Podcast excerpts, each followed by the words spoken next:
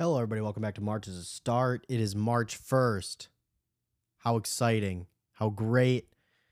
Oh, what a what a season it's been. How fun it's been this year. And we're and we're getting to the we're getting to the most exciting time right now. It is it is the heart of college basketball. We are coming up less than two weeks away from having a bracket. Two weeks about away, 15 days from the greatest day of sports over the whole year, the first day of March Madness. It's it's exciting. It's ah, it's so much fun. It's March first today. We're gonna have fun talking here. Uh, episodes are gonna be coming more frequent. Uh, so the plan is this is Wednesday. I wanted to wait until the first of March. Want to wait until it's officially March to record. Uh, and then next week be coming back on Tuesday, uh, recording that day, recording throughout the throughout the um conference championship weekend. Probably my goal is Friday of next week. Um, record that day, record again then Sunday night after the bracket comes out. Initial thoughts, predictions. Um, can have a big guest is the hope. The the week of March Madness, a really big guest should be fun. Just want to tease that one just a little bit. Uh, really notable guy. Hopefully we can get him on. Hopefully he can he can make some time in his schedule for us. We'll have to see. Uh, good friend, good friend. But uh, it's gonna be fun here coming up that's the schedule for now, and then and then obviously March Madness. Uh, we're gonna be going. We'll have one Wednesday for sure before maybe. Uh, that's that's the goal. A couple throughout that week, but then uh, Tuesday or sorry Thursday, Friday, Saturday nights. Hopefully that Sunday night too. That one gets a little hairy with me having to drive, but uh, instant reactions after the day games. Uh, a lot of long hours getting put in. A lot of long time, uh, long hours gonna be put in handicapping that week uh, some games, a lot of games. Hopefully, hopefully we can find some spots. Uh, already have a future in. Hopefully, get a couple more futures in. Uh, once before the tournament gets out, maybe maybe after the brackets released. I like to get them in a little bit before, just because you can always get a better number. Obviously, that can help you or hurt you based off of uh, how the bracket shakes out. But that's that's just the way it goes. It's gambling. Um, first, let's run through a couple things. Indiana obviously knocked off Purdue for the second time this year, 2 0 on the year against against Purdue. That's big. Purdue's been a little bit of a skid lately. Um, it seems like everybody's kind of selling Purdue lately, which is interesting to me. It's kind of making me want to hop back on the train. Um, maybe maybe throw down a little money on them because as soon as everybody starts getting off, you kind of want to hop back on, and that's an interesting spot to be in. Also, everybody's all over Creighton right now. That was a team that I was really high on early in the year. Um, not as much now. I, I, I they have been playing better. They're still a shaky team. They're all over the place. I'm gonna stay away from them right now. I seriously do think that in like even in the first round, they're probably gonna be between like a seven and nine seed. Maybe they could sneak up to a six. It'd be tough. But uh, you know, Kalkbrenner gets in foul trouble and, and they're just done. So that's where I'm standing with that Creighton team. Arkansas, Nick Smith Jr. is back, so that's really exciting and really fun. Um, a lot of good stuff going down. Tennessee basketball, um, in a little bit of guess you could call it disappointing news uh, coming out. Obviously, you want everybody healthy. You want every single team in March to be at full strength because that's when it's at most. That's when it's the most fun. Um, that's when. That's when just college basketball and, and sports in general are the most fun when everybody's healthy. You're playing. You're playing a whole roster, um, with nobody missing. And unfortunately, for this Tennessee team, uh, they're their season might be looking a little bit different heading into March. Now we still haven't gotten the official word back um, on Zakai Zeigler from from Tennessee. He did play last night, or was I don't remember if it was last night or two nights ago, but he went down uh, with a knee injury. We're still waiting back to hear on that. Uh, hoping for all good news there. He's the th- third leading scorer on Tennessee in a team that doesn't have much scoring to go around, uh, but is a good defensive piece for them. So hopefully they can get him back. Uh, the Nick Smith Jr. thing back for Arkansas, though, so inspiring. That Arkansas team can be so good. Eric Musselman has caught some breaks in the tournament the past couple years. Um, maybe a, little bit of a light schedule. He's gotten to two Elite Eights in the recent in the uh, recent years. Hopefully they can get going now with Nick Smith Jr. Definitely their best player on their roster back. Hopefully he can stay healthy, keep those knee injuries away. I was worried for a while that uh, he was not going to be able to play, uh, or he just not that he wasn't going to be able to play, but that he just wasn't gonna play. He was going to be one of those. Oh, I want to hold out. Uh, for the NBA draft. It sounds like he wants to come back and he wants to play and he wants to contribute to this team, and that's that's absolute absolutely what you want. um, come March. It's it's so much fun this time of the year. I know I've said it a couple times here, but geez, this is this is just the best time of the year. Um, basketball is at its height. It's in the forefront. College basketball, the sport we know and love, is at its forefront. This episode, I know I've been talking a lot about uh, gambling stuff recently. I'm, I'm going to go back to it again today because that's that's kind of the new world um, that we live in. Obviously, I just turned 21, so it's legal for me to do. Uh, first March, where I can do that legally. Um, but with more and more states opening up, the the betting betting laws and regulations, it's it's it's easier than ever, than ever for everybody to do it. Almost everybody's in a place where they can do it. Um, so what I wanted to go through in this one is just I don't want to call it tips and tricks. It sounds corny, but kind of how to handicap because obviously it's fun always just spray and pray and just be like, oh, just straight gut feeling. Like I think they're going to do good and you whip stuff out there. But that's just not the smart way to handle your money when you're doing this. When you're betting, you always want to do it responsibly, bet within your means, and look into the teams that you're betting and just don't do it blindly because that's how you lose all your money. We, You don't want to do that. You want to go in, dig deep into the numbers, get into handicapping, especially towards this time of the year. There's a lot of data on these teams. Um, there's so many good websites, Hoop Select, uh, KenPom, College basketball net rankings obviously good, um, but there's just really basic stats that you can look at too that's so indicative of how a team is going to do come March, and that that's more what I want to look in. And then obviously end the episode with what we've been ending every single episode with a little bit of bubble talk. It's pointless. The committee puts out that like top 16 list. Oh, these are the top 16 teams. Nobody cares about the one through four seeds where they're going to get seeded. It it doesn't matter to anybody because all those teams have a shot to make it. What what people care about is uh, the bubble, especially right now. They want to know who's in, who's out, who's got to play for their life coming up with conference championship week. That's what next Tuesday is going to be out. Uh, some conference championship uh, stuff to talk about next Tuesday, and some stuff that you're able to get in. So, uh, but for now, let's just talk about some stuff. What I like to look into when I'm handicapping games. Uh, just a few stats, what you need to know, what you look through, because I think there's a couple of these that are really important. There's some that's just so overly analytical that it doesn't matter, and you have to. A lot of these websites are going to throw so many things at you that you just need to be able to read and decipher what you're looking at. Because I don't think a lot of people understand this. Um, a lot of people don't don't get the numbers they're looking at. You have to be able to understand the numbers to be able to use them effectively. I'm going to try and help you do that. I'm going to try and explain a couple of these. They can be broken down very easily but when you get all of these just uh, abbreviations and numbers thrown in your face it can get confusing and i understand that. So let's start out with some of the basic things. Probably the most commonly used website when handicapping college basketball games is KenPom because they give you a lot of nice stuff, especially if you pay for pay for KenPom Premium, which I do. It's 20 bucks for the whole entire year. Not bad. If I mean, that's less than two bucks a month if you average it out. Obviously, college basketball doesn't go the whole year, but probably three month, three bucks a month throughout the college basketball season is what uh, it adds up to be. So it's well worth your money if you're interested in and you're in a gambling state uh, where where you can legally gamble on these basketball games. So uh, let's run a few things here. So when you go into KenPom, even if you don't have the premium, you can still see these baseline stats, okay? These baseline things you are still able to look at. And these are things that obviously are very valuable um, when looking at which teams are actually good, what why the numbers that books have out make sense, and uh, you can tell a lot from these. So, first thing I want to look at here is every single team is ranked in KenPom on the base. You don't need the premium to do this uh, by adjusted efficiency margin. You'll see that ADG or ADJEM, adjusted efficiency margin. Um, basically, just telling you this is who the stats are saying are the best college basketball teams per 100 possession per 100 possessions in the college basketball season. Um, you add up the adjusted defense minus, or I mean, adjusted offense minus the adjusted defense, and you get your average uh, your adjusted efficiency margin. Okay. Also, for anybody that's out there looking to fill out a bracket, take a look at this. Take a peek. Maybe you get some insight. Dig deeper into the numbers. Make your bracket good. Go win your pool. Win you some money. It's a fun time. But so, explaining this down a little bit, people look at this and especially people that don't watch college basketball super religiously, they go onto this and look at these numbers.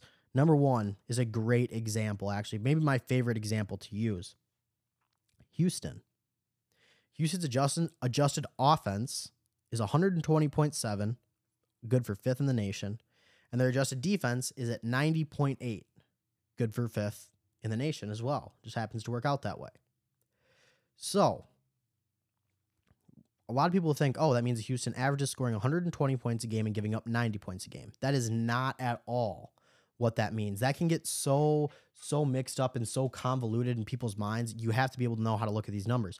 Adjusted offense and adjusted defense, these are each based on per 100 possessions of a team's play. So, on average, if you give Houston the ball 100 times and you put an average team against them, they will score 100 points or 120.7 points on average. If you give the other team the ball and put Houston on defense against an average team 100 times, they will average giving up 90.8 points per game. Now, while this 120 is very high on this list, if you sort it by adjusted offense, they are fifth in the nation in adjusted offense and adjusted defense. And adjusted offense, they are only trailing Gonzaga, Baylor, Iowa, and Marquette. As we know, all all four of those teams, they put up points every single every single night. Does Houston though? You can check that out with a couple numbers here. So, the adjusted offense is a little bit easier to look at the adjusted defense. Adjusted defense is you kind of have to look at the team they're playing a little bit more. So, adjusted offense, Houston, 120.7 per 100 possessions, fifth in the nation. Now, if you go and look at another stat, so that's per 100 possessions, as I've said before. You need to go look at how many possessions, though, does Houston average per game? Because they don't get the ball 100 times per game. They don't have 100 possessions to go try and score the, ba- the basketball. When you go look at the top team in the nation, in possessions per game, it's Tulane. They average just over 77 possessions per game. Their pace they play at is insanely fast. They're up and down the court and they're shooting quick into the shot clock every single time. Their their method, which you teach their own, they want to get shots up. Alabama's number two. It's been very successful for Alabama. They're one of the best offensive teams in the nation in the nation. They're one of the best offensive teams. Number number uh, um, 18 in offensive efficiency. So while even while they shoot a lot, they still make a decent amount of their shots. But they're able to put up more shots than most teams in the nation. Now for Houston, being number five, just just seeing them at number five, you'd be like, oh, they're they're better than Alabama at offense. They they score more points per game than Alabama on offense because their adjusted offense offense efficiency is higher. That that's how it is. No, Alabama averages 76.9 possessions per game. So 77 times a game, they get the ball with a chance to score. There is 500 or sorry, 363 teams that are in Division 1 college basketball. Houston ranks 335th among those teams in pace of play, possessions per game.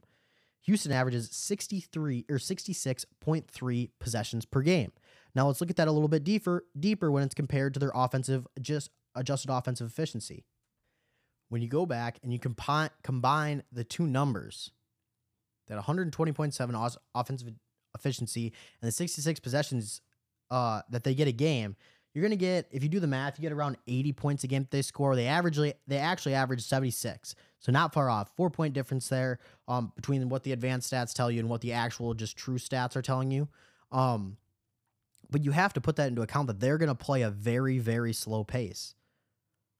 Top 50 slowest paces in America. So, and they, they don't play in a great conference. That's another thing. Obviously, we'll get into that in just a few minutes. But you have to put that into account because if they're also playing a team that likes to play a very, very slow pace, you're looking at you're looking at a small total for that game and maybe even an under. Both teams want to play slow even though Houston's offensive efficiency is high, you know, maybe you get two teams in March that really good defensively, they want to play slow, and their offensive efficiency isn't great. And you can look at it, they don't have a lot of possessions per game because their pace is really slow. It's something you need to look at. That's how you can help handicap some games, looking at that offensive efficiency, but then also taking into account what their pace of play is, because pace of play is a very big thing. It's huge when you're talking about overs and unders, and even talking about maybe team totals that you want to bet. Um, a lot of different things. Um, so definitely when you're trying to handicap these games, don't just look at the offensive efficiency. This is how many points they usually score a game. It's not. It's it, that that stat can get convoluted very quickly. It's how many points or how many points they'd score per 100 possessions on average based off of their efficiency. Something to definitely keep in mind. Um, another thing that you need to keep in mind: there's a lot. College basketball is getting more fluid than ever. The Mountain West, it looks like, is going to get three teams in this year. The WCC is definitely going to get two teams in this year. Um, the American Conference is probably going to get two teams in this year. So, like the Pac 12, right now, they're looking probably at three teams, maybe four, two to four. There, I mean, they could very easily get two as well. So it's it's uh it's more even than ever right now in college basketball with who can get in and who can get out. And that number is going to change a lot based on what happens in the conference tournaments. Someone that shouldn't win the conference tournament does, and that bumps out another spot for a bubble team. So it's going to be interesting to see what we get here. Now, you have to take into account the level of competition these teams are playing. And I know it hasn't been indicative of Gonzaga over the past couple years. Gonzaga is an outlier. They've turned themselves into a borderline blue blood program over the past couple years. I know they haven't won a championship, and that has to be a stable for a blue blood program, but they've played very, very well over the past decade and a half or 22 decades since Mark Few got there. They've been great. He's a great head coach, and that's an outlier. Kelvin Sampson's trying to do the same thing at Houston. He's built up a reputation. They've been to a Final Four. He's been very good. But Houston doesn't play in a great conference. I know I know I'm using Houston a lot, but that's just the example I have right now. You can also take San Diego State as an example. Um, I saw a stat earlier today. The the Mountain West is 0 and 8 in the conference or in the NCAA tournament in the past four years. Now, does that always mean that you shouldn't take them with like if they're if they're an underdog plus the points? No, but the Mountain West doesn't play good historically in the tournament, even though they might get a couple teams in. Just the way it is. Just the way it is. So you have to look at conferences. I'm not huge on like picking out conferences and, and everything like that, but it has to weigh in, into your mind at least a little bit. Um, so another thing when you're again handicapping, look into the conferences. How how good is this conference? Is this a bottom tier? Um, now obviously not uh, everybody has this, but when you are a uh, subscriber of the KenPom Plus, you can you can go check out conferences being ranked um, by adjusted efficiency margin of the teams. That's and it, it, only has it in teams that are expected to go over 500 um, in play.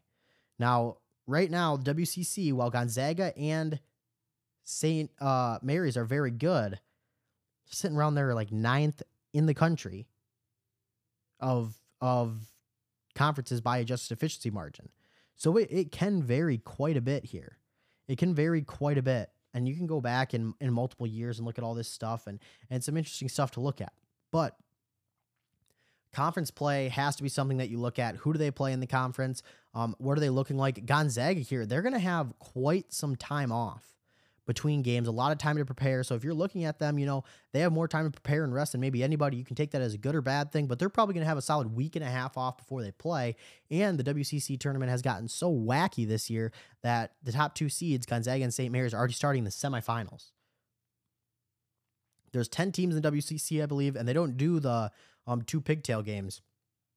They just play like five different rounds, and every round you there's two more teams that are off the bye. So it's it, it's wacky this year. The WCC is doing it, but definitely something to look out for. Pay attention to are the conferences good that they're playing in? Is it consistently good? Obviously, when you're looking at betting like long shot futures and stuff like that, the Big Ten hasn't won a championship in 23 years. I'm gonna harp on that. It's just it's just something that's going on um and been going on. I'm gonna say it until they win it um and and and prove me wrong. I hope they do soon. I hope I hope I hope they do it. But nonetheless, definitely something to check out also something not a lot of people look at, something I like to look at. Um, I think it's interesting. Usually, what happens in March Madness is the four regions get catered to the high seeds in the tournament. So the the Midwest or the South bracket, whatever they're going to use this year, um, Kansas probably going to get that, right? Kansas probably going to get the one seed that's in that area. The South Alabama probably going to get the one seed that is in that area. So it, it, it's different, but what I like to look at teams that have to travel a long way to play. Um, it might not seem like it matters all the time, but it, it really does. If you if you're traveling more than a thousand miles and the other team isn't, it, it, it can make a big difference for you in your game. Uh, travel matters when you're talking um, game planning, preparation, jet lag. A lot of these teams aren't going to find out uh, where they're playing until Sunday, or nobody's going to find out where they're playing until Sunday. Some of them might not head out till Tuesday. Uh, hopefully, they head out Tuesday night, probably. Um, if they're playing on Thursday, some might not head out till Wednesday if they're playing on Friday. Um, and then those teams that are in the first four, they got to go play in Dayton on Tuesday, Wednesday night, and then they got to fly to their destinations. So a lot of things can happen with travel, but I, I like fading teams a little bit more that don't have to travel as much or that that have to travel more than teams that don't got to travel as much. Um, last year, uh, in March Madness, we saw a, a prime example of that. Last year in in in the 2020 tournament, or sorry, 2022 tournament, TCU and Seton Hall, two two teams that both no team nobody really had huge expectations for either team in the tournament. TCU played well and they played Arizona really hard in the next night, but TCU and Seton Hall they played their first round game in San Diego. Now, I know that's not close to TCU, but geez, that's all the way across the country for Seton Hall, a team that's located in Jersey. They have to go across the entire country to go play in that game. The spread, I believe, was close in that game. I want to say, if I remember right, it was four and a half points. TCU beat them by what did it end up being here? 27. TCU hung it on them.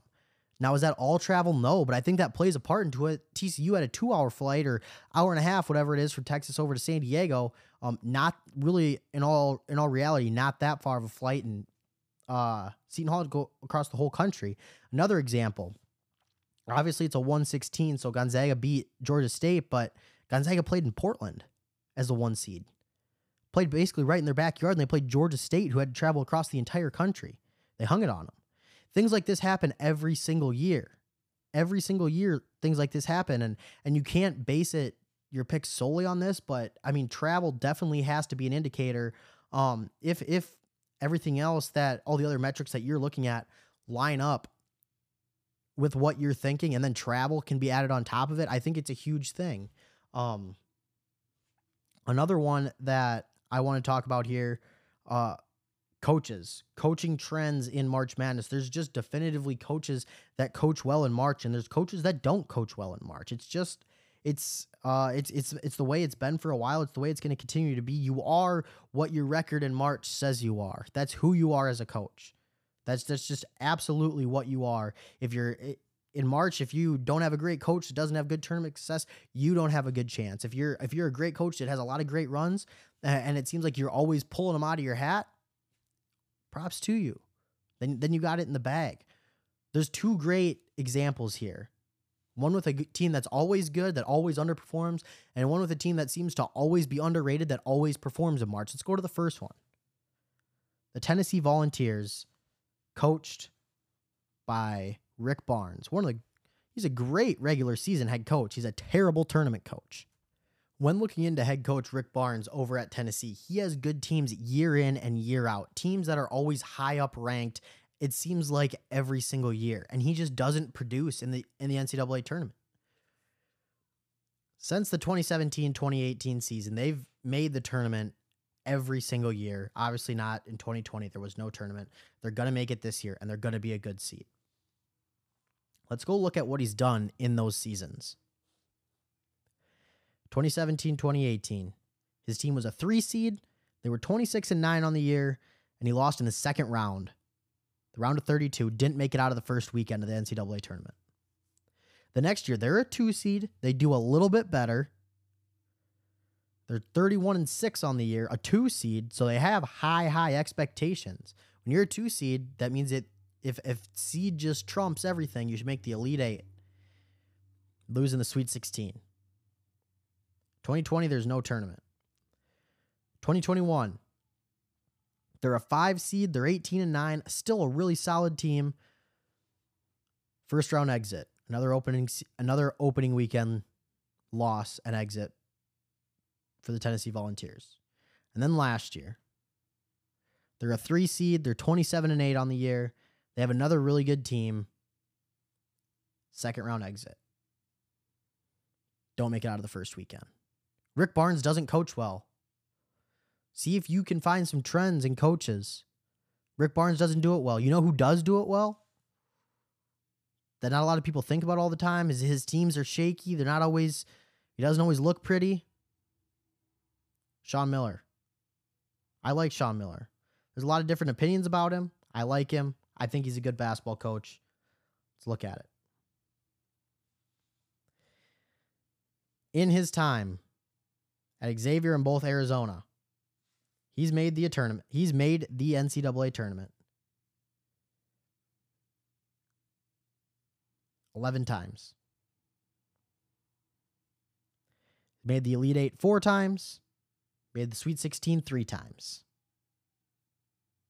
Means he's at least making the Sweet 16 seven out of 11 years. It's pretty good. You can't do it every year, especially when you're building a program. It's tough. The, he's lost in the round of 64 twice, or th- sorry, three times. One was at Arizona. It, it, was it was a tough it was a tough year for them over there. He took over in the middle of it. It was it was weird. It was tough. Uh, it, it wasn't good. He had been suspended for a while that year. He was in a bunch of trouble. Uh, round of 64. Won his first year at Xavier. They were the seventh in the conference standing, lost in the round of 64. Other one, they were a really good team, lost around 64. It happens sometimes, but consistently, he coaches a really solid basketball team in March, year in and year out. Another one that I think gets a lot of credit for coaching well in March based off of one thing is Shaka Smart. Shaka Smart's not good in March. He made the Final Four one time. He's lost in the round of 32 or round of 64 every single time, including getting blown out last year by North Carolina in the first round, a team that they were probably better than last year. All in all, I mean, North Carolina, they obviously went on a huge run, but Marquette over the course of the season, definitely a stronger team than North Carolina last year. They got the doors blown off them. Shaka Smart's not a great tournament head coach. It's just the way it is. Now, does that say Marquette can't make a run this year or Tennessee can't make a run this year? No, that's not entirely what I'm saying, but you have to at least put in coaching into account at some point. Two more things I like, and then I'll give you one thing that I really don't like, and I just I just don't care about it at all. Two more things I like. When I'm betting on teams, I like teams that don't turn the ball over, and I like teams that make free throws. I like teams that make free throws, especially when I'm betting favorites. I like teams that make free throws. When it comes down to an end of game situation, late in the game, it's going to get into foul city. And when you got a team minus four and a half You'd rather that team shoot 80% from the stripe than 62. It's just the way it is. And that's the reality for some teams. They can't hold on to leads because of this. We see it happen year in and year out. Bad teams, or sorry, good teams that don't shoot the ball well from the free throw line, they just don't end up covering at the end of the games and they fall apart and then you lose your bet and you don't want that to happen. Also, turnover is such a huge thing college basketball, basketball in general, it's such a game of runs. Turning the ball over gives the te- other team an opportunity to make runs. You have to have your money in a central location with teams that can shoot free throws and not turn the ball over. That's just who you want. You want them to have your money in their hands in March. Historically, teams that can do both of those team both of those things do great in March Madness. They do outstanding. It happens every single year. There's just teams you fall in love with because they're hot, and then and then they fall off a cliff. And at the end of the game, you're like, oh, we got this one locked up. There's a few fouls. Um, they miss their free throws. The other team go, runs down the court, bangs in a few threes, and all of a sudden you're lost, and you don't got your money anymore. Don't be that guy that doesn't look into it. Make sure you're looking into these things. Come March Madness, make dig into the numbers a little bit. Take some time. Sit down. Look. Look who can shoot the three well. Look who can guard the three well. That's a big thing in college basketball now nowadays. If you're playing a team that does shoot the ball really well free throw free throw wise, and they're playing against a team that fouls a lot, averages a lot of fouls, there's an indicator right there. There's so many things that you can go off of this March that can give you just a little bit of an edge on the books. And trust me, the house the house always wins. You need as much of an edge as you can. So dig deep into the numbers, bet responsibly and and do some research before you place your bets. It's not a gut feel thing. Look at the numbers. Look at the numbers. It's the smartest thing you can do. Now, there's one betting trend that I hate. Uh, it seems like people fall into it every year, and yeah, like it, it, works sometimes, but it's it's just not something that you can count on. You can't look at it individually, and I think a lot of people do look at it individually, especially even like filling out brackets. A lot of people look at it individually this way. Um, just seeding. Uh, that 5-12 game, obviously, uh, 12s do really well against fives. Um, I believe it's like since 2012 though, uh, five seeds are like 16 and 17 against 12s. So you're not getting an out uh, like an outrageous number um of an edge like betting that that uh 12 seed over the 5 seed especially if you're going the money line like um it, it could hurt you more than it helps you now when you're betting talking spreads a little bit different um in that same amount of time you have the uh 12 seed being 21 and 12 against the spread against five seeds. So it's definitely something to keep in the back of your mind, but it's not some so many people base it solely off of that. Like, oh, do I have a 12 seed win? Like, yeah, you know, I mean, it's it's something to look at. It's it's obviously that's a that's a weird seed that seems to happen every single year, but you can't base base your gambling completely off that. It's irresponsible to do. It's one of my least favorite betting trends. People just saying like, "Oh, the 12 always beats the 5." It's just not the truth. It's just not the truth. Last 33, whatever, there's 16 and 7, 17, like whatever. It's just not true. It's just not true. So, you got to put thought into that. Can't just look blindly. Stuff goes the way it goes. Let's end this one out by talking a little bit of bubble talk. We won't spend too much time on it, but I do want to spend a little bit on it because obviously it's interesting. It's what the people are here for. Um, and it's what makes this part of March so great is you seeing your favorite team right on the line of making it or not, and just praying and needing stuff to go your way, needing needing your team to win, needing other teams to lose. Uh, last night we had Boise State knock off San Diego State. That was huge for them. San Diego State firmly in the tournament right now, hanging around a five seed. Boise State was on that in out line. They're more in now after that. Um, they were on the last four out, and a lot of things that I or first or last four in. Sorry, um, on a lot of things I could see before yesterday's game. I would think that they moved to that last four byes, maybe even above that, into just firmly into the tournament at this point, unless they have an absolute just disaster of a couple performances and a couple other teams play really, really well. I mean, I think Boise State's as locked in as you could be um, coming into March Madness. Michigan is starting to play their way into some stuff. Um, it's getting really interesting. Their win over Wisconsin recently was huge for them. Uh, Clemson last night did have a big win. Um, they need to take care of the business. They're I believe they won't wait. I might need to check up on that one. Actually, now that I think about it, I think yes, they did lose to Virginia last night just by seven. Virginia needed that one. They've been on a little bit of a struggle. My bad on that one. But Mississippi State's been playing quality basketball. Wisconsin's teetering right now. Um, they they're holding on to straws. Arizona State, that's a weak conference with not a lot of stuff going for them. They cannot have a bad performance in the Pac-12 tournament, or that's going to get them straight knocked out of there. Uh, North Carolina, obviously, been a been a hot topic. Number one team preseason, now in the bubble. Um, they took out Virginia on this past Saturday. They have Duke coming up this Saturday. They took out uh, not a great team earlier this week. So basically, right now for them, just means maintaining Florida State. Not a quality win that they got on Monday, so not enough to push them up too much. Right now, most people have have them as the first team out. So there's definitely room for them to move in. They need to probably beat Duke on Saturday and have a good run in the ACC tournament. All of these teams that are right on that line, I would say last four in, first four out, a debacle in their conference tournaments is probably going to end up pushing them on their way out. Just the reality of situation. Um, it's tough and it's it's exciting to see. Next week is a, where a lot of these conference tournaments start to wrap up. Some of them or start to ramp up. Some of them starting up this week even, and then I believe their conference championship. I think we start getting conference championship games next Monday and Tuesday. Um, so should should be really fun there. Uh, a lot of stuff to look forward to. A lot of fun days ahead. Don't forget about conference championship week next next week. That's I mean it's like a little it's it's a warm up for March Madness. You sit down, there's games on all day. You get a warm up. Uh, uh, watch whatever you want all day long. It's a really good time. Um, not too much to be worried about coming up. Again, just a little run through. Gonna record next Tuesday again, conference championship week. Probably record again Friday and then Sunday night. Uh, hopefully have our special guest on the week of March Madness, either that Tuesday or uh, Monday or Tuesday. Should be should be uh, pretty fun, but we're we're gonna see what all happens with that. So, hey, March is here. It's been fun. Let's keep having fun. There's so much to look forward to this time of year. Uh, yeah, there's not much more to say. It's time. It's March 1st. Let's have some fun. I hope you win some money. Gamble responsibly. Always look into the data. Thanks for listening.